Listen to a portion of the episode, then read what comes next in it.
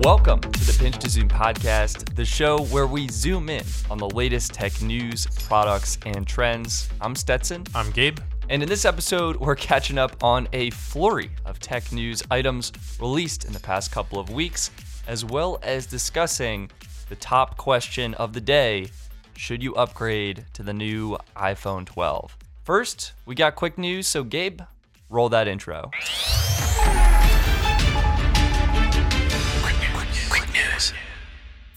Welcome to Quick News, the latest new tech, tech news, and what's up next in tech.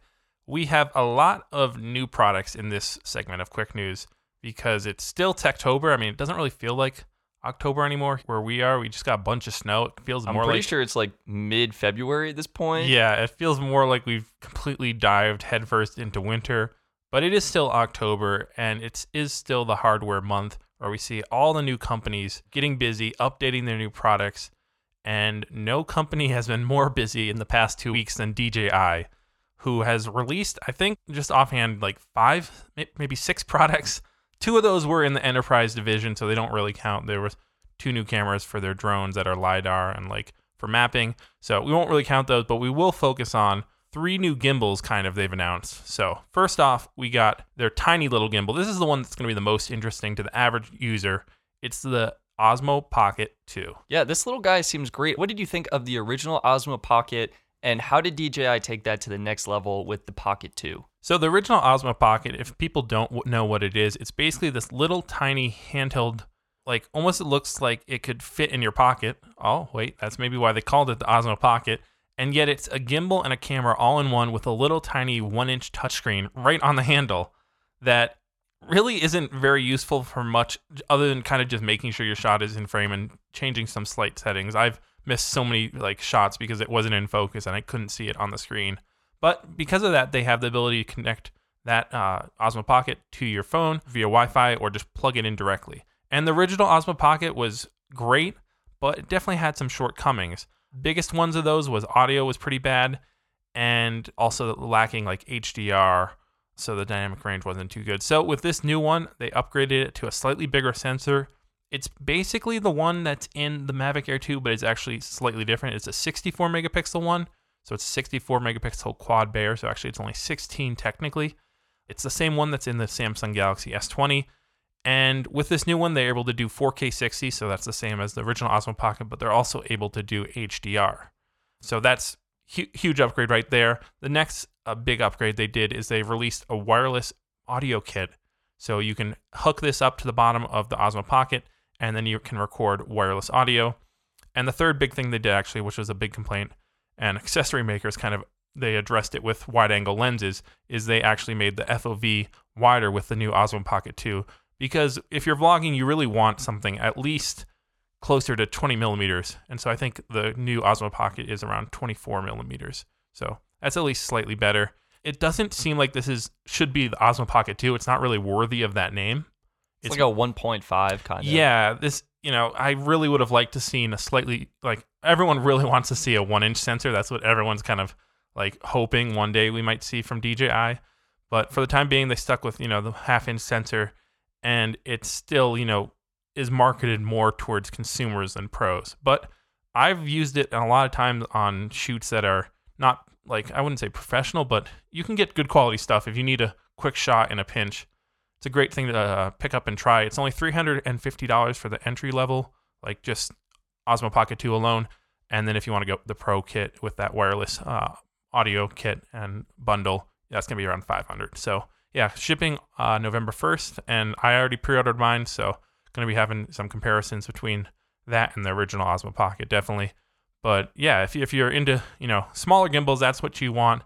Bigger stuff, and you know you already have your good cameras. Potentially, you might be looking at these new gimbals from DJI, which is okay. Now they they took out the name Ronin from their gimbal line, so now it's just the DJI RS2 and the DJI RS-C2 kind of confusing uh, with the naming in my opinion but yeah these these gimbals look absolutely incredible specifically the rs2 i mean this is the pro gimbal that can hold up to 10 pounds of camera gear and that's being rated for things like the osmo pocket excuse me the blackmagic pocket cinema that does not fit in your pocket whatsoever. No. Um, but it's a 6K camera. They're tested it with the Canon 1DX Mark III with the 24 to 70 lens and just a whole lot of cameras for higher end production shoots. Yeah, the RS2 is now their, you know, originally when they released the original Ronin S, it was kind of on the edge of pro. It was like this is, you know, your kind of prosumer. You're you're out there shooting, uh, you know, your single indie film maybe, but your cinema quality films are gonna and your TV quality and and real real commercials are gonna be shot on maybe the Ronin 2 and not a single handed gimbal. Now they've seemed to have switched it where the RS2 is actually aimed more at the pros and like the cinema line with the ability to carry a red camera or an Alexa. Like that's definitely cinema cameras for sure. And the big things they've added beyond just making it stronger is they've added the new Raven Eye wireless video transmission, which can transmit uh, right from the camera uh, to the both onto the handle, which has a built-in screen now. Uh, you can see it right there, as well as send it to other devices, so that you can, you know, both view it and you can also enable active track, which they've now included, which is something I've been saying for a long time. They need to have. it's in their drones. They should just bring it to their Yep. gimbals, and they're they're doing that with the Raven Eye accessory and the DJI application as well. Yeah. And I think the other huge thing was the focusing system, right? Yeah, the focusing system now it's not even out. So this is the the thing with these um, the gimbals that annoys me a little bit is they advertise a lot of features with these new gimbals, and it's all add-ons and accessories that you need to get, you know, later, and that potentially might not even be out. So I forget what the new focusing system is called. I don't know if they actually have a name for it, but it's basically it's a 3D um, like like the lidar that they're putting on the back of the new iPhones, and it sits on top of your camera, and it's able to get like millimeter precision focus, and then using a focus motor, which is a, attached to a ring on your camera, it can manually then adjust it to the right setting. Now, Yeah. I, I the question I have is I wonder how easy it is to set that up because just thinking that through, that means you have to calibrate your lens exactly right so that you know when the sensor on the top goes, oh, we need to set it to, I don't know, ten feet two inches, it can pull it to the right focus setting. Yeah, so what you have to do is this system only works with lenses that have a sort Fixed, of fixed rotation. Like cinema lenses. And you have to, I think, calibrate it once at a distance of one meter and then once at a distance of four meters. So I think about 10 feet. And once you set those calibration points, you can actually save them to a profile. So if you're using the same, Same lens again, lens over and over. you'll be good to go. Uh, but once you do that calibration, it is really accurate. And what's amazing is it works in low light environments. Like it's it's not dependent on the lens or the image that the camera is seeing. It's using the photons it's actually of light. it's actually sending its own light out basically. Exactly. Invisible light. but- So all of those cinema quality lenses you have that are manual focus, you can now use with this autofocus system. I think that's really cool. yeah. So that's now, kind of the, now the the- big thing though for this is pricing. As I said, the RS2 is now the more pro uh, gimbal, and as a result, it's going to be more expensive. Starts at eight hundred and fifty dollars, and then for the pro combo version of that, it's going to be actually a thousand. Now let's talk about the RSC2 because this is the one that's going to be probably more popular among uh, like this is the one I was really looking at. It's like for YouTubers, vloggers. Yeah, it's it's definitely really focused at being compact. It only has a 6.6 pound uh, payload capacity, so that's I mean I say only, but that's you know able to handle most mirrorless and DSLR cameras out there on the market. And it does have a screen built into the handle now, but it's only just a black and white screen for settings, which is still huge compared to the previous generations. Like you know, always having to dive into your phone to do settings was such a pain. So now they brought basically it looks like a similar idea as the Osmo Pocket, except for uh, it's not a you know color screen; it's only black and white. So you can use that to adjust uh, the settings on the handle. It folds up a lot more compact than the previous generation, which is something that for me was a huge thing. You know, this gimbal is supposed to be compact, you know, single-handed, not a dual handle like the original Ronin M, but yet you you like it couldn't couldn't fold up very small. So I had a uh, friend who wanted a gimbal, and I was like, you know, I don't think uh, the Ronin series is right for you. There are other ones out there. Now with this one, uh, I think it's going to be open to a lot more people who are potentially looking for like for travel and stuff like that. Kind of a big overarching improvement is the improvements they made to the motors. They're now 50% more powerful across the board for the RSC2 and the RS2. And this is going to allow for more powerful and also more stable movements. DJI is promoting Active Track 3.0, uh, that is powered by the Titan stabilization algorithm. Another cool Yeah. feature is you can instantly switch between landscape and portrait mode. And DJ also announced a feature. I don't. Know. Is this a gimmick or are people actually going to use it? But it's like an infinite barrel roll. That's well, more- this this was for the what's it called, the RS2. I'm pretty sure. So it's not on the RSC2. It's not on the little brother. I'm not sure, but yeah, either way, yeah, the, a lot of these features are very gimmicky. The thing you need to know about the RSC2 is that it starts at $500, but to get that Active Track 3.0 you mentioned, you got to get the upgrade with the Pro combo, which includes the Raven Eye 1080p video transmitter, as well as I think it includes a servo for doing uh, focus from the handle, and that's going to be $740. And the weird thing about that is that it was backordered from the instant that they announced it. So do you think the Raven Eye unit is backordered itself? And I, I think well I think they didn't have enough supply potentially and so they wanted to prioritize those who were going to pay more for the RS2 with Ah, the Raven Eye. Yeah, that makes a lot of Right. sense But, because yeah. the Raven Eye works for both gimbals. Yeah. But either way, those are the Ronin Yeah. gimbals. Uh, do we have anything else from DJI? Well, we we wouldn't have if we had recorded this on the Sunday or the Saturday, you know, on the weekend like we usually do. But because we kind of pushed it back, uh, I was, you know, I was We looking through tasty Twitter, morsel. and we got something that's not official yet, but it's as close to as official as you can get because someone actually walked into a Best Buy. I'm not sure where it was, but somewhere in the United States, and saw, hey, what's that drone on the shelf? That says Mini What? 2? Wait, is that a Mavic Mini 2? Well, it's not a Mavic Mini 2 because they changed the name, but it is the DJI Mini 2, the follow up to their original super light Mavic Mini, which I have actually sitting right in front of me here. And this one, uh, yeah, this is pretty incredible what they did with this drone. A lot of people are saying they potentially killed off the Mavic Air 2. Like, there's not a lot of reasons to still get it. I still think it's there's some major compelling reasons. Maybe we'll have a whole episode dedicated to which DJI drones are better uh, in the future. But anyways, the new Mavic Mini 2, or sorry, Mini 2, is going to start at around $450 for the standard version, $600 for the combo version. At least that's what rumored pricing is. And what's new with this drone? Well, the big thing is 4K. yeah, they needed that. Yeah, original Mi- Mini 2 is 2.7K, which you've seen the video I filmed with it. It it looks good. It's like okay for the price you're paying for the drone. yeah, but for 400 bucks, it's really we're looking for that next step up and i think this fits in perfectly with dji's product line because now with mavic pro 3 that's going to be shooting 6k Yep. i think it's going to be okay for them to bring the 4k sensor down to the mini 2 Yeah, it's it's really uh, you know, in today's world, if you're not shooting 4K, like or at least have the option to shoot 4K, it's kind of like what are you even bothering with, you know? right right i i don't know if it'll be 4k 30 or 4k 60 It'll probably no, no, they won't do 4K 60. It'll be 4K 30. The Mavic Air 2 will still have 4K 60 and 4K HDR on it as like the little upgrade, uh, and the reason why people would want to go with it. But this new uh, Mavic or the new Mini 2 will also have a 31 minute flight time, which is I think that's about what the original one had. Actually, it's pretty close to, or maybe it was 28, uh, which is yeah, very good flight time. And it's gonna have this. The other big upgrade is OcuSync 2.0 with the same controller or I, almost identical controller as the Mavic Air 2. And I was just flying the Mavic Mini Yeah, actually the other day, oh man and the range was so bad, and I was like, I, I'd forgotten how bad it was, especially when you're in a city environment, because it was using uh, the extended Wi-Fi or Wi-Fi Plus basically, and on the same frequencies as all the Wi-Fi devices that we have around. So by using OcuSync 2.0 in this new Mavic Mini 2, it's yeah, it's going to get a lot better range. They're advertising 10 kilometers and uh, HD video transmission, which will be great.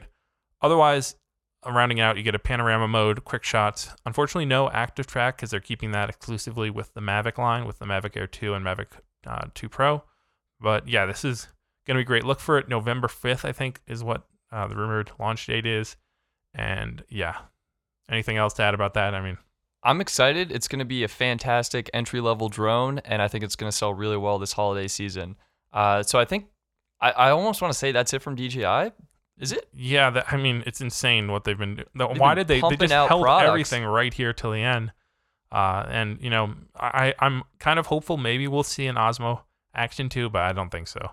I think they might have given up to GoPro on that. So, but speaking of cameras, we did see a bunch of new cameras. Uh, let's you know, let's just gloss over some of them because the for one, Nikon Z7 and Z6 Mark II, uh, those dropped about a week and a half ago.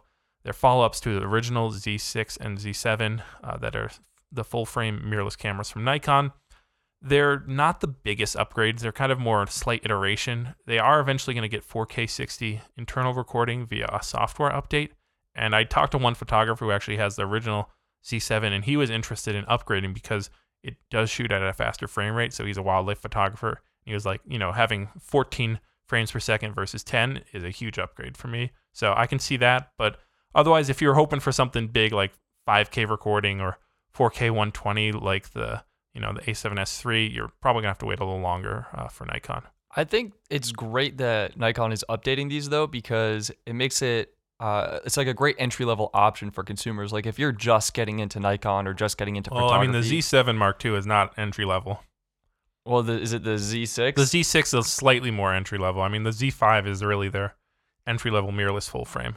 Well, I think anyone who's just starting to buy or just going yeah, to buy one, yeah, like the it's Z, better the to buy Z6 this one. Mark II is kind of going to be like their A7 III still, I think, or like the R R R6. What are these uh, reselling for? Do we get Uh, pricing? reselling, I'm pretty sure the price on the R R6 Mark II is going to be 2400 I think, starting price.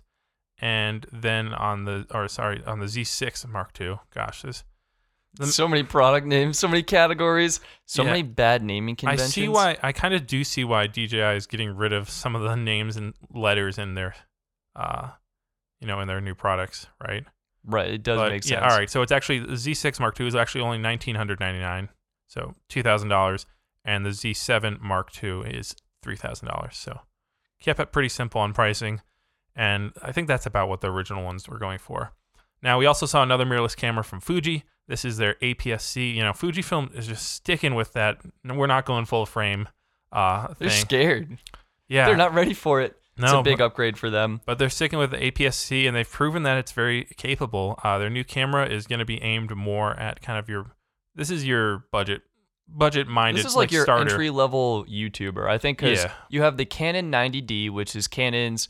Uh, it's a proper DSLR. It shoots 4K 30 frames per second uh, with an APS-C size sensor. The Fujifilm XS10, again APS-C size sensor, will also shoot up to 4K 30 frames per second, and it similarly has the flip-out screen. And uh, you're just getting Fujifilm's color science, with a, a lot of people tend to enjoy and you're also getting uh, some nice kind of design tweaks and improvements from Fujifilm. Yep. And considering this only starts at thousand dollars, I think this is a really strong option uh, for people interested in kind of upgrading to a, a 4K mirrorless camera uh, for filming, YouTubing, or, or kind of more casual video creation. I would say. Yeah, it's it's definitely comparable to. This is comparable to the Z5 and maybe like. Uh, I'm trying to think which Canon. Yeah, the I guess the the 90D would be the closest. Yeah, one. Canon doesn't really. They don't really have the lineup. They're they're doing their own. Well, they do have. They did release a mirrorless camera of their own. They released the EOS Mark 50 or M50 Mark II. Sorry, which starts at 600. So this this is your is this a budget mirrorless now we're getting down there. This, This is, is- like yeah. the same price as a gently used smartphone, so Yeah. you could get a really good upgrade. There's a lot of caveats though with this camera. Uh, you know, it doesn't have 4K video.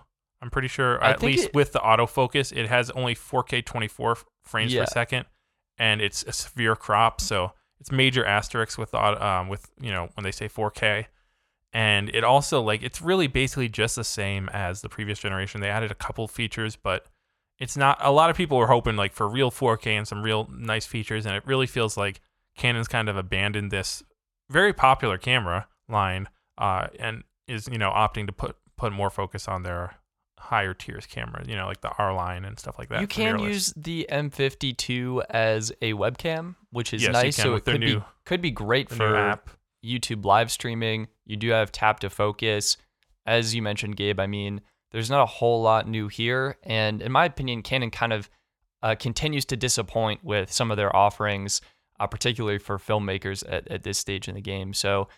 They, let's they- they let's talk about a, yeah. weird camera they announced because they did announce That's what they're the champion of this year. Yeah. Has been weird cameras. weird cameras Hit for me. sure all right so this is the canon powershot zoom and I, what? yeah I, i'm someone who's i've bought uh, and tested out a lot of different you know super zoom cameras because well i shoot mainly on like full frame uh, cameras nowadays and like you know i'm spending s- several thousand dollars potentially on camera and a mirrorless camera, uh, like lens setup, I'm not willing to drop like twenty thousand dollars to get the you know the appropriate focal distance, uh, you know, like maybe 800 millimeters or so, and to get that really good wildlife shot. So I've been interested in super zoom camera, which are basically usually under a thousand dollars and have a smaller sensor, compact, no detachable lens, but offer incredible zoom. Yeah, so the, the smaller sensor is what helps you achieve that greater uh, Yeah. zoom focal length. With the yeah, and also factor. but while keeping the price low. Now this is not one of those. This is kind of looks like I don't I, I don't know, kind of almost looks like an Arlo security camera or a rangefinder for like golf. Oh my god! Actually, so it's the PowerShot Zoom is like um, when I was a kid, I had this like toy spy kit, and one of the items was this uh, sort of single eye Like- small like a mon- telescope. monocular. yeah, yeah, and you just like held it up to your eye, and you could like zoom in a little bit, and it felt all cool and spy like. This is giving me very similar vibes. It's a sort of small unit. Um, it, it does kind of look like a, a handheld telescope that someone might use at, at a sporting event to get a better look at the field or something. And honestly, that's kind of how Canon is advertising it. In their uh, Japanese website, they showed a lot of people at sporting events. Not that too many people are going to those right now, Yeah. but uh, kind of zooming into the action and not only being able to watch the game at a better viewing distance, uh, but also being able to capture and record the game with the 12 megapixel sensor that the PowerShot Zoom has. And the focal range is actually pretty impressive. It goes from 100 to 400 millimeters with digital zoom up to 800 Well, well, the key thing is, is it's just a jump. It's not like a zoom. It's like you either have option for 100 millimeters, 400 millimeters, or 800 millimeters. So that's definitely different than a regular camera. Now, I think this does have its market. It's definitely not for photographers. Definitely not for videographers. But if you want something that you can bring with you, because that is the downside with a lot of cameras, it's you know you can't easily slip them in your pocket, and especially ones that have incredible zoom, they're definitely not going in your pocket. Like this, you can easily put in a pocket and almost forget about it until you're like, oh wow, there's that bird up there, and let me you know quickly zoom in. And it really addresses the one big issue of you know your smartphone cameras, which is when you see. When I just this past week saw two owls in the top of a tree and only had my smartphone on me, and like trying to take a picture of that, it basically you couldn't even tell what it was. You know, Two little blobs on top of a tree. so yeah, this has a very good market for three hundred dollars. Uh, definitely, you know, if you have a birder in your life, uh, could be a good Christmas present potentially for them. So yeah, that's pretty much it for cameras. We did see, you know, we saw the OnePlus 8T, which honestly, one OnePlus, I don't know, I'm I'm not too excited about their stuff anymore. I, I kind of share a similar sentiment. I mean, I, I like what they're doing. I just feel their phones are too big and they're not including the LTE and 5G antenna bands uh, that I would want in a phone to be able to work on all of the networks here in the United States. They've previously been limited basically to AT&T and T-Mobile uh, with very little Verizon support. So I don't know. It, it's just it's not as exciting as I think it could so be. because they're not including that, we're not including that in the podcast for now. We did see a phone targeted more honestly at the India, the market, right? You know, or South Asia like the Philippines, but still I think will be available in the US, right? I I hope so. Uh, I'm not exactly Probably not sure. knowing our luck. So it's the Samsung Galaxy A42 5G. That's the one, correct? Uh, and this is one of the most affordable 5G smartphones, starting at 350 pounds in the UK, available November 6th. All right, convert that to US dollars. That's about 450, right? 460. Yep, right around there. And it it looks like a great budget phone from Samsung, right? Of course, they're promoting all these crazy specs like an octa-core processor, a quad array of cameras on the back for your ultra wide, main camera, macro camera, and depth camera. You have that uh, beautiful edge to edge display on the front. Um, but yeah, it is going to be a budget phone, and you're probably going to see kind of a little bit more budget performance, kind of uh, potentially lower quality camera. Yeah, I mean, I mean, the thing that I noticed just looking at specs. Well, for one, all the videos on YouTube are uh, filmed and created by people in India, which is kind of cool to see the different channels I'd never seen before. But it just shows how much it's not targeted to the U.S. market. But yeah, the big thing, it's not a full, it's not actually a full HD screen. It's HD plus, so it's not even full 1080p by 1920. Uh, it does offer, you know, 5G, but it's the Snapdragon uh, 750 5G, not the 765 processor. You get a 48 megapixel main camera, 8 megapixel wide camera, but then the two other cameras which they chuck on there are a 5 megapixel depth and a 5 megapixel macro camera, which is like, who even cares about those? Uh, it does have an on-screen fingerprint reader, which is you've had mixed results with those. I don't like it. It's Yeah. not like Okay, it's not better. That doesn't That's sound like mixed. That sounds more like no. no, it's not a better solution. Yeah. Like they market it as the next generation technology, and it's just like what Pixel Five is doing, putting it back on the back of the phone. That's where a fingerprint reader should be. So much faster, so much more reliable. But it, it. it does offer a 5,000 milliamp battery as well. So really, it checks some key boxes for people looking for a budget phone. Namely, it has fast speeds, it has nice battery, it has a good couple cameras, and it has uh, the fingerprint reader. I guess not that great. It'll get the job it'll done get the job done. So at its price point. yeah, I think if it comes to the U.S. market, uh, definitely keep an eye out. If not, maybe you can find some selling online. I don't know. That'd be interesting to see. But that was it for smartphones. Last two things, we got some audio type stuff. First off, maybe we got another reason to spend more money on this podcast if we ever start making money off this podcast. But that was the Shure MV7, a digital ver- version basically of the popular SM7B microphone. And what you're getting with this, I mean, actually, okay, it's not, they're not actually saying it's a digital version of the popular SM7B, but that's kind of what, how it's been, you know, talked about uh, in videos and stuff online. If you haven't heard of the SM7B, it's basically, if you've watched the Joe Rogan podca- podcast or pretty much any podcast out there, it's the podcast mic that everyone's using from streamers, gamers. Yeah, it's it's a very good dynamic microphone and it's not very sensitive, so you can do, you know, if you're super far away from the mic like this, where our mics kind of sound pretty bad, Shure SM7B pr- pretty much just smooths everything out. This one, however, is going to be cheaper, so instead of like 400 bucks for the SM7B, the MV7 is only going to be $250, so slightly more in the range of your, you know, person just starting out potentially streaming. Uh, and also the nice thing because it's digital and also has an XLR cable, you can start by just plugging it into your computer with the micro USB cable. But then eventually, if you want to upgrade your sound a little bit, you can get an audio interface and plug the XLR cable in. So I, I really like that option. I think it's a great product from Shure. I'm really disappointed they went. Are you sure with. about that? I'm sure about it. I'm disappointed they went with micro USB. That is such a head scratcher in 2020, especially yeah, at it really 250 is. bucks. But I feel like it keeps the cost down. I don't know how, but I feel like USB C should be. I mean, the new budget phone we just talked about has USB C. Like, what? How could yeah, they not? I, I'm not quite sure. I know DJI did this last year with the Mavic Mini, but then they corrected it with the new Mini 2 that they haven't released yet. I just, So I don't know. I mean, I think it's going to be a great option. A little perplexing. And the sound should be awesome. And it looks like it actually had a really good software program on the computer as well. Well, I think it's it. actually only on the app, is what it seemed to be. Oh, okay. It's only on the smartphone. I'm not quite sure yet. Uh, it just was released literally yesterday. Again, another product that if we had recorded earlier, we wouldn't have gotten in this episode.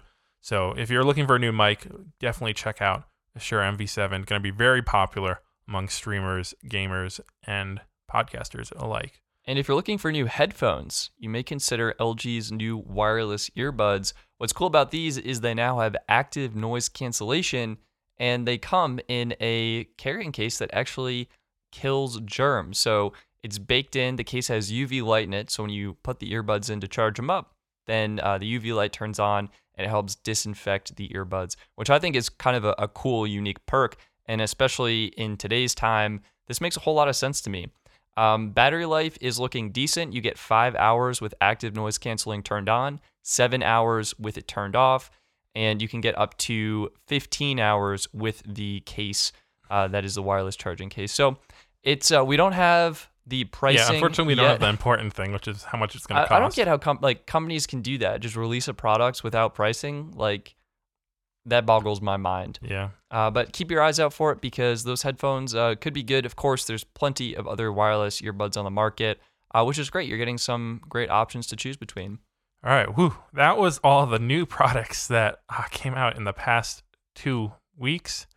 Yeah, I think two. I don't know. It's it's insane. We're almost done with Techtober, but we did also have some news of just other you know tech related stuff happening. First off, we had PayPal announcing that now this is definitely big asterisks here that it's adding crypto buying and selling, and this got a lot of people excited. It caused the price of Bitcoin to jump a ton. But the big caveat here is they're not actually really handling or, or offering any transaction or like sending crypto to like one wallet or another, which is the big thing that you know people like to do is you know you you have uh, instead of using like Venmo or something, you basically use the blockchain to send payments to someone else.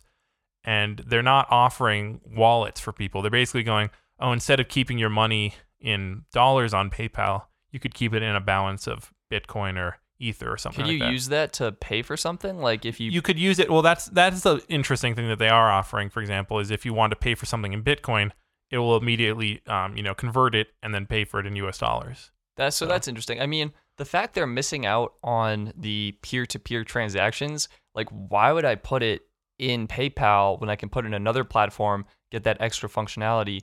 Uh, but it is kind of cool, and I guess if you can pay for it, like that can make Bitcoin a more viable option for Yeah. uh, paying for stuff Though, online. I mean, really, the you know the amount of people paying for something in Bitcoin is very small at this point. This might cause it to go up, but you know, it seems like if you asked anyone in the past ten years, five years, were you happy that you paid for something in Bitcoin five years ago? They're gonna say, "Oh, oh, no, I no, still." they wish I they can't believe had it. I paid three bitcoins for a coffee at Starbucks five years ago. Why? You know, that's like so. It, it's definitely big to see a huge player like this come out and really support Bitcoin. I can I can guarantee banks all around the world are like scrambling to do something to offer you know cryptocurrencies as well. But yeah, this is this is exciting to see when they roll it out, what it will look like. And I'm definitely as someone who's a big proponent of cryptocurrencies, I'm definitely excited to see this happening. Next up, we do have some smartphone news. Uh, one thing I wanted to clarify is we did our bonus episode covering the new Pixel 4a 5G and the Pixel 5. And uh, one thing that Well, actually, we didn't do an episode for that. We did a live stream that did a live failed stream. miserably.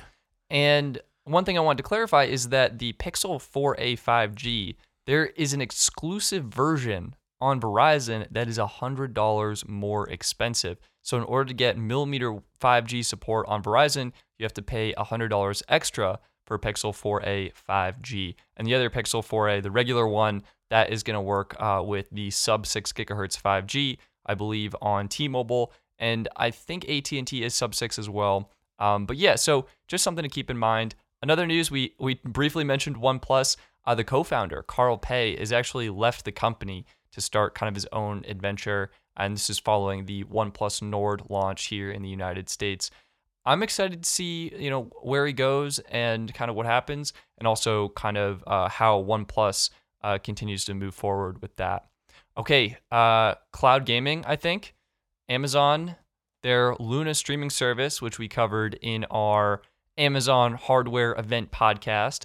So, Luna is basically like Google Stadia, but by Amazon. Uh, it's available now. So, early access members can enjoy it on Fire TV, Mac, PC. Yeah, I haven't gotten my. I signed up for the early access and haven't gotten any not- notifications or Not you weren't front in the, I in wasn't wait early list. enough, I guess. Uh, and you can also enjoy it on the web app for iOS, which is interesting. And there's no Android app yet, which I find curious because usually that's like the number one app to Super be ready easy to to, roll out. Uh, it, you do have to pay six dollars a month for the Luna Plus gaming channel subscription. Again, the way Luna works is you subscribe to gaming channels, as they call are, called, uh, for the games that are offered in that channel. Um, but yeah, I think it's it's exciting for Amazon to be announcing this, and I'm curious to see what the first impressions are of people who have been able to sign up and, And try it aren't who aren't like sponsored Twitch users. yeah, like promoting it, plugging it heavily. Yeah. Um, and then some interesting iPhone news. Of course, we had iPhone 12 just come up, uh, come out this past Friday, and the silicon cases that Apple is making to go with this phone. Uh, some users are receiving the cases without speaker holes. So this is a, an unusual uh, product flaw from Apple, where I guess It's not the- a product flaw. This, they'll they'll clearly say this is actually a new feature in the new one where they can uh, save the planet by not cutting out those parts of the silicone that could go and potentially pollute the ocean. Yeah. Right? Uh, but yeah, I, I thought it was interesting. I mean, Apple's been making these cases for so long. I would think they would have the manufacturing process absolutely dialed in.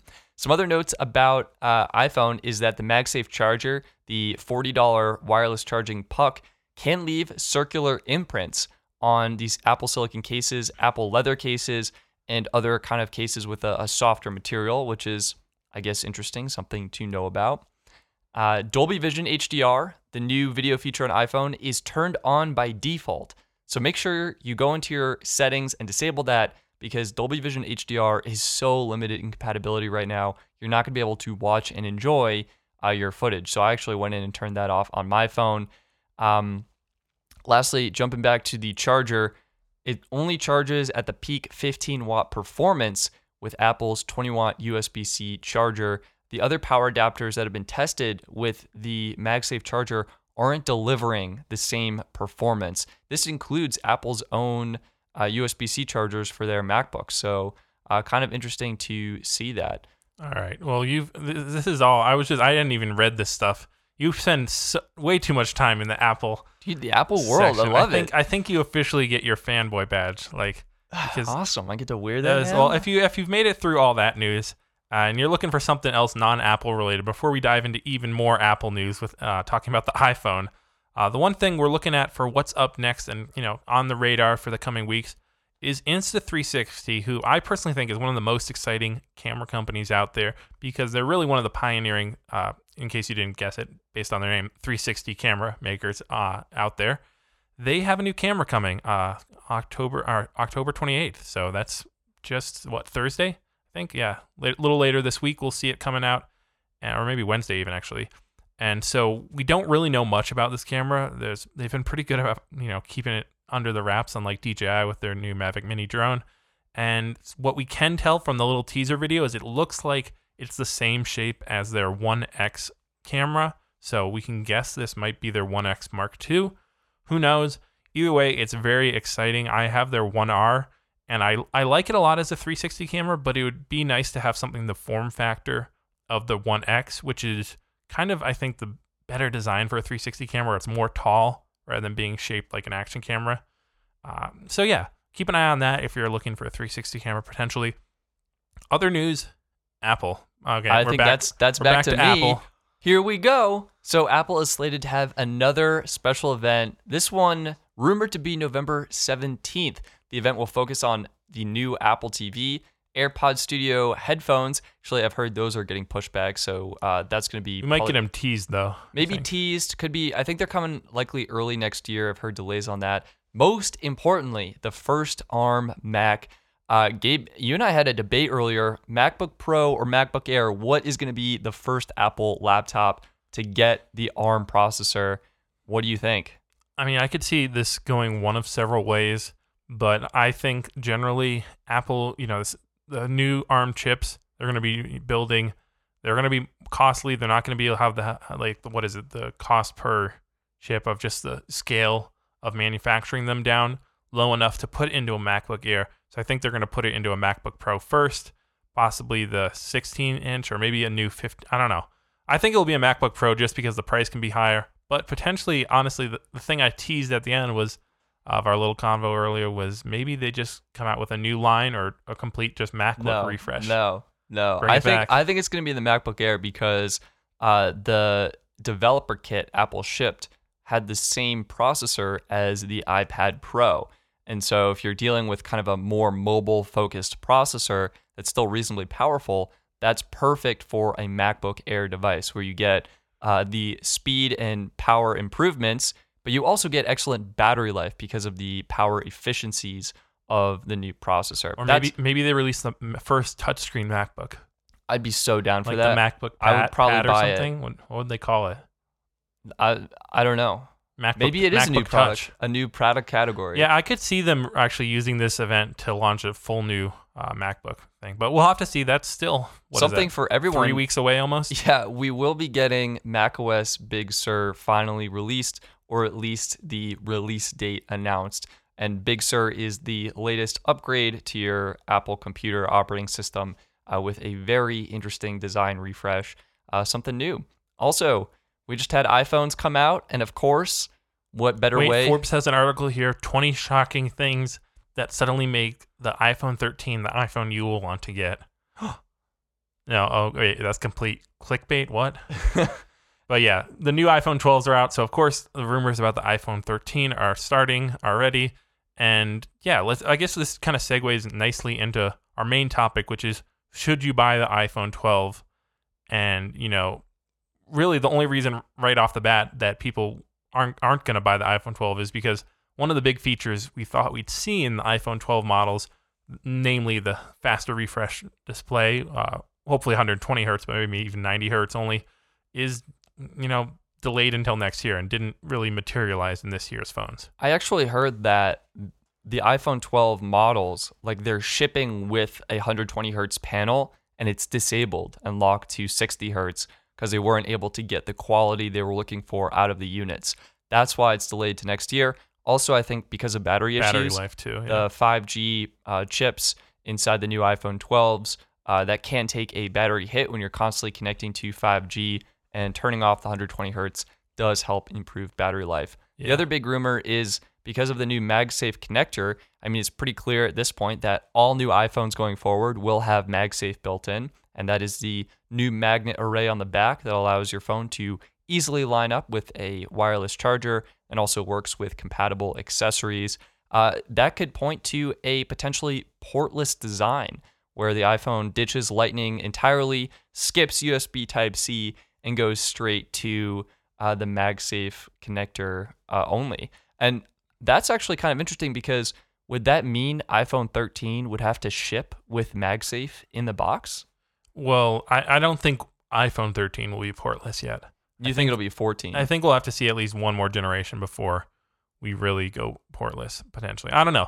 It's going to be interesting to see. But anyways, getting to whether or not you should buy an iPhone 12, and this is in general just not just the 12, but you know, 12 Pro, 12 Pro Max, 12 Mini, really any of the new iPhones basically is what we're using 12 as a stand-in for. And I've got this question from people on my YouTube channel, from, you know, friends, from parents, from basically everyone out there. I feel like is I'm dealing with it personally, trying to figure out if I should buy, uh, you know, the new 12 Pro Max and upgrade from my current 10s Max. So this is on a lot of people's minds for sure. Oh yeah, absolutely. I mean, every year the new iPhones come out. Question is, should I upgrade, or like how far back in generations do you have to go where you finally hit the phone where it's like, all right, this is a definite upgrade, Yeah. and then you should maybe consider upgrading if a certain well, model. first off, all right. So if you have an iPhone 11, the only real reason I can see to upgrade is the 5G. I mm, wouldn't even say that to be honest, because we're at a point right now where the 5G deployments are uh, so T-Mobile is using what's called low band, and the speed improvement is like plus 20%. So it's like 4G LTE plus. Like but if you um, if you live in a city and it, say maybe you don't have Wi-Fi, maybe you just go everything over LTE, you have an unlimited plan, and you want you know if you have actual 5G you've confirmed in your area, millimeter wave 5G, that would be the main reason I'd see to upgrade. Yeah, I mean it's so limited. Uh, but if you are in one of those areas, those markets that has it, I mean the speeds are incredible. You're pulling easily over gigabit per second speeds, uh, and truly, Yeah, truly. I mean, you could actually even you could have Wi-Fi now and be like, I'll just ditch my Wi-Fi. Yeah, I'm pretty sure Verizon will let you do unlimited hotspot over the 5G connection at this point. So that could be that could be a great reason. I think for most people, probably not. I think oftentimes the big reason is the cameras because Yeah. you know people are trying to capture all of their special moments throughout their life. They want to save these memories.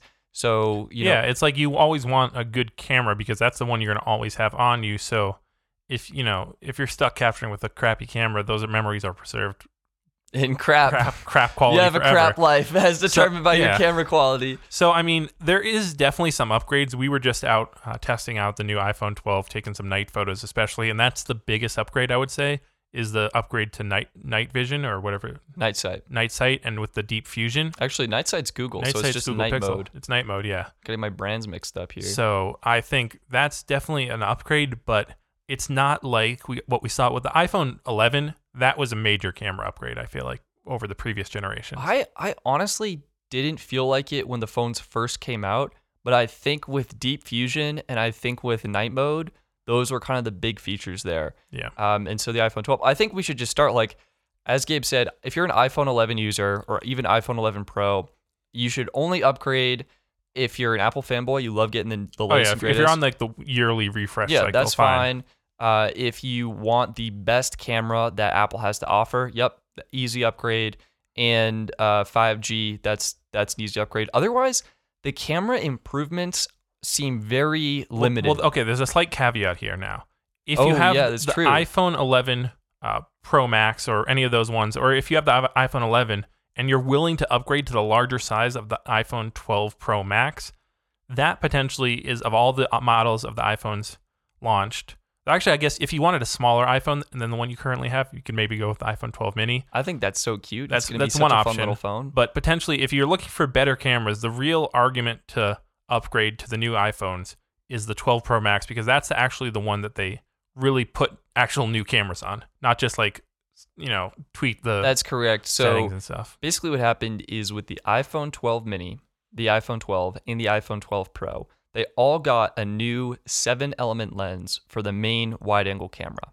Then the ultra wide angle and the true depth camera on the front, those all stayed the same, but they got because of the A14 Bionic processor improvements to the image processing. So they can now take night mode photos and they now have the capability to use deep fusion Yeah. which is Apple's photo processing that combines multiple images and exposures for enhanced detail. So those images, the ultra wide angle camera lens got substantial improvements, and uh, the regular wide angle it got a, a wider aperture f1.6, so a little bit better low light. But overall, I would say more minor improvements. Yeah, And then- I will say the 12 Pro did get the lidar sensor, so, so it will probably have better autofocus and portrait mode Yep. So and that allows it to do portrait mode at night potentially. Uh, but that's still that's not such a, li- a limited use case. Yeah, it's really not a huge improvement uh, for camera image quality wise, which will, like most people would notice. Now, okay, the 12 Pro Max, what did that get? This got the brand spanking new sensor, and this is the largest camera sensor we've ever had in iPhone,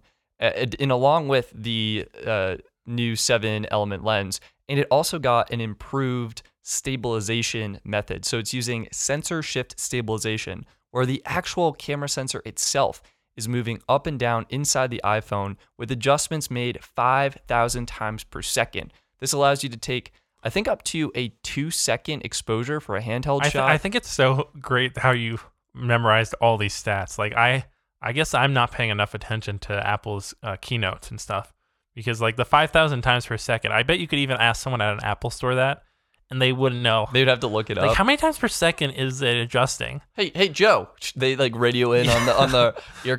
How many how many times per second is that? Yeah, like I, the Apple developers don't even know it. They had to learn it for the uh, press, you know, conference and the keynote. But that is it, it's uh, basically translates to it, it's a lot more stable. It's doing a lot more adjustments per second, so you can take better uh, like handheld photography at night, and you can also get better stabilization for video. Yep. And the second camera that got improvements uh, is a whole new sensor. Actually, is the telephoto. So this went from a 52 millimeter focal length to a 56 millimeter focal length. Was it 56 or was it 60? Either Ooh. way, it's it's more zoomed in. That's all that matters. And this is, you know, really great because you can get a lot I mean not a lot closer photos, but definitely I've never been using the telephoto lens and been like, you know what I wish this 65, I think. Yeah, you know what I wish this was? More zoomed out. Like I've never thought that about the telephoto lens on any smartphone. So I've always wanted more zoomed in, so I'm glad Apple went that way and we'll have to see how it actually uh, you know, performs when it's being used. I think that's a great uh, focal. I think it is actually 65, Yeah. and I think it's going to be a fantastic focal length. I love I I love shooting at that. I mean, it, it's it's just a wonderful. It's wonderful. That's all I Yeah. can say about it. So, anyways, the, The the problem I want to jump yeah, in here. Okay. The phone isn't out yet, so we're like everyone is Yeah, making we're these. talking about a hypothetical phone right now. The 12 Pro and the 12 have both shipped, and people are you know out there making videos testing testing 'em. them out. Yeah, we were testing them out the other night, and you know we know a lot about them. What we don't know about, well, the 12 Mini, I guess we basically know is the same as the 12, but the 12 Pro Max is the one that still you know hasn't shipped. Pre-orders start on the 6th of November, and so that's over a week away, right after the election, right after all hell breaks loose. We'll have that phone going out for pre-order.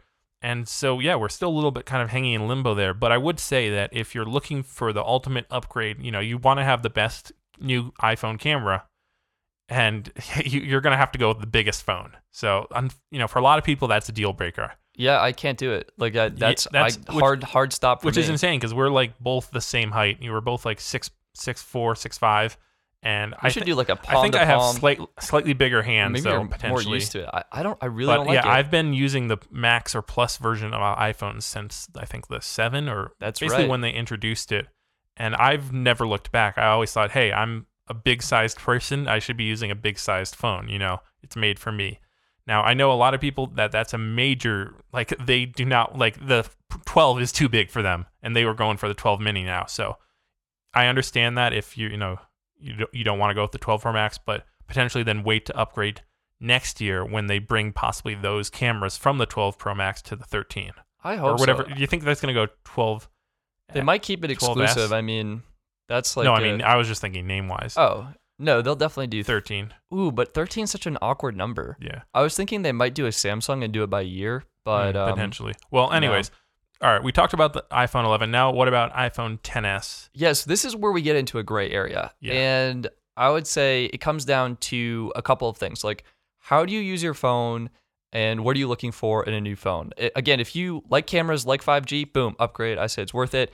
Well, However, this this is the thing I think here with cameras. It's not only camera, you know, image like hardware you're you're getting upgraded to. Is you're getting the new software, yeah, right? Because the 10s uh, line of iPhones, they're not getting right now the Deep Fusion, are they? Or no deep fusion, and no, night mode. Night mode. So yeah, there's two big things that you haven't gotten uh, in the if, last year. if you have the years. 10s, that means you already spent the thousand dollars on the phone. So you're getting the 12 Pro. All of a sudden, you're looking at lidar for night mode portrait shots. You're getting the ultra wide angle camera lens. That's going to be new for you as well. And you're getting that updated design, which I think is. However, really you nice. are losing 3D touch, which is Oh my god. something we're both we I'm both I are love it. using. Have been using the 10s phones. I've been using the 10s Max. Stetson's been using the regular 10s, and those have been our daily drivers. And we both were very sad when the 11 came out, and Apple said they were getting rid of 3D touch. So. That is something that if you currently, you might not even know what we're talking about. You probably are fine upgrading. If you do know what we're talking about, and you know you're you're someone who likes to deep press into their phone, which is hard to even describe, and that's probably why Apple got rid of it. Then you might not want to upgrade. You might want to, uh, you know, wait till next year when there's a bigger incentive and a bigger reason to upgrade to give up that one feature. I didn't upgrade last year because I love 3D touch so much and the cameras weren't worth it for me. Um, but yeah, I did a dedicated video on the speed of 3D touch on iPhone 10s versus iPhone 11, and your normal everyday tasks can be accelerated, sped up two times faster because of 3D touch and how much quicker it responds to the pressure sensitivity of your of your tap versus the tap and hold Yeah, because it was replaced by basically just hold Yeah, your finger so- there. Apple calls it haptic touch, and you you it's a long press, and you, you just tap and you wait for the phone to respond, and it's I don't like it. I'm not happy about it. Uh, but yeah, so this kind of brings me back to the other point where I think Apple with iOS 14 has reached such a great optimization on the older devices. My 10s felt just as fast and continues to feel just as fast as my new iPhone 12. So I would say if you like the speed and performance of your phone, the 10s is going to be continue to be great. It's very fast, especially with the little performance improvements that 3D Touch has to offer. And I really don't think you're going to notice the upgrade. Really, the processor isn't used for speed; it's used for image processing to make those cameras better. Uh, so yeah, if if you're someone who doesn't take as many photos, I think you're going to be fine with the 10s. yeah. And, and well, and also the 5G, uh, since that's the really the big thing that Apple is. That's literally what they started out the iPhone presentation with was the, how they have you got 5G. Verizon on stage, got everyone Yeah. doing everything. Well, you know, something I found out about me, the plan I'm on is data capped at five megabits per second, which is insane. So Yeah, you might I- be in a similar boat if you're not like Stetson and you know. There's literally no one else out there in that boat. All right, okay. So I'm in. I don't want to. I don't want to shoot you down, but like I'm in my a own little boat niche, going niche, off niche Niagara market. Falls right now. Yeah, But if you are on a plan potentially that is data capped in some way or, or deprioritized, potentially looking at, you know, rather than spending money on a new phone this year, upgrading to a plan or switching to a plan, like off the top of your head, Stetson would probably recommend Mint Mobile or, US Mobile, right? That's the one you're going yeah, for now. it really depends what you're looking for. Um, All right, well, we don't have time for that.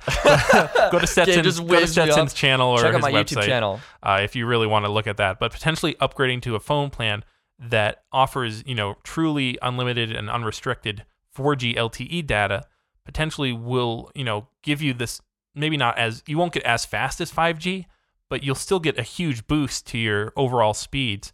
And because a lot of people will be switching to 5G phones this year, I'm not going to promise we'll see increases in speeds, but potentially because it's a different band of wireless, you know, in the wireless spectrum, potentially it could offer, um, you know, slightly increased. Yeah, so this speeds. this would most likely be on probably T-Mobile and AT&T. Verizon is actually using something called DSS or dynamic spectrum sharing. So they're basically using the same frequencies they have for their 4G LTE network and then just splitting that between 5G and 4G users. So it's it's pretty much the same. That's interesting. So if you're on AT and T and T-Mobile, you I could would- maybe see that. Yeah, I think not a, a little bit larger of a difference. Uh, but yeah, and then I think if we go back to the 10, this is where I would say like you should upgrade, buddy. Like now's the time. I mean, the 10's still a great phone, but honestly, I remember last year we were doing our camera comparison test of the 10 versus 10s versus 11, and even upgrading to a, like a gently used 11 or something, the improvements to the image processing, the dynamic range, and the image quality of the cameras, I feel is really going to be worth it. Um, and you're getting a device that will last a lot longer. Plus, the battery of your 10 has probably degraded. Uh, the battery, you can check your battery health in the settings app, and if you're at maybe 85% or lower, I think it like either get that thing replaced or just put that money towards an upgrade. I think you're really gonna like it. Now you mentioned an interesting thing, which was buying a gently used iPhone 11, which is this is potentially one option if you want to upgrade to a newer phone, but don't want to spend the full money on the 12 because you know the 13 is going to be potentially a lot, you know, offer more things, more new features like the Yeah, faster get a refresh phone display. to last you the next year until the next Exactly. huge upgrade. But but about that, if you're looking at buying a used iPhone 11, the interesting thing that Stetson mentioned to me recently was that the price dip. You would think, all right, as soon as the new 12 comes out, boom, the price drops on the used iPhone 11 market. It's not really the case. It's actually more like 18 months, isn't it? That it really to get Yeah, so- down to like 50% price. You'll see the prices go up on the used market right before the announcement and kind of during the announcement. And that's because the demand is actually up because everyone's like, oh, the new phone's out, the old one price has dropped. But that surge of demand actually kind of keeps prices stable. If you wait like a month or two after, uh, prices will be kind of down. I would say, and wait, wait till after the holidays when everyone has gotten their new iPhone 12s and They're is trying ready to to sell sell. their old ones. Yeah. Um, and then the dip I've found is typically 18 months after release, you can get it for around 50% off. So that means you could likely get an iPhone 11 Pro for maybe around five to 600 bucks in maybe January or February of next year. Uh, iPhone 11 could be going for like maybe $400 or something like that. I mean, it's crazy. So Yeah, it's a very enticing option if you don't want to drop a you know thousand dollars on a phone uh, when you know that the phone next year is the phone you really want. So I, I would definitely consider that as an option if you have been waiting out. Like if you've been waiting out for a faster refresh screen uh, since like you know maybe the iPhone 10 or maybe even have the 8, and you're like I really want that faster screen. That's what I really wanted this year. Well, all right, just go with a used iPhone 11 or 11 Pro.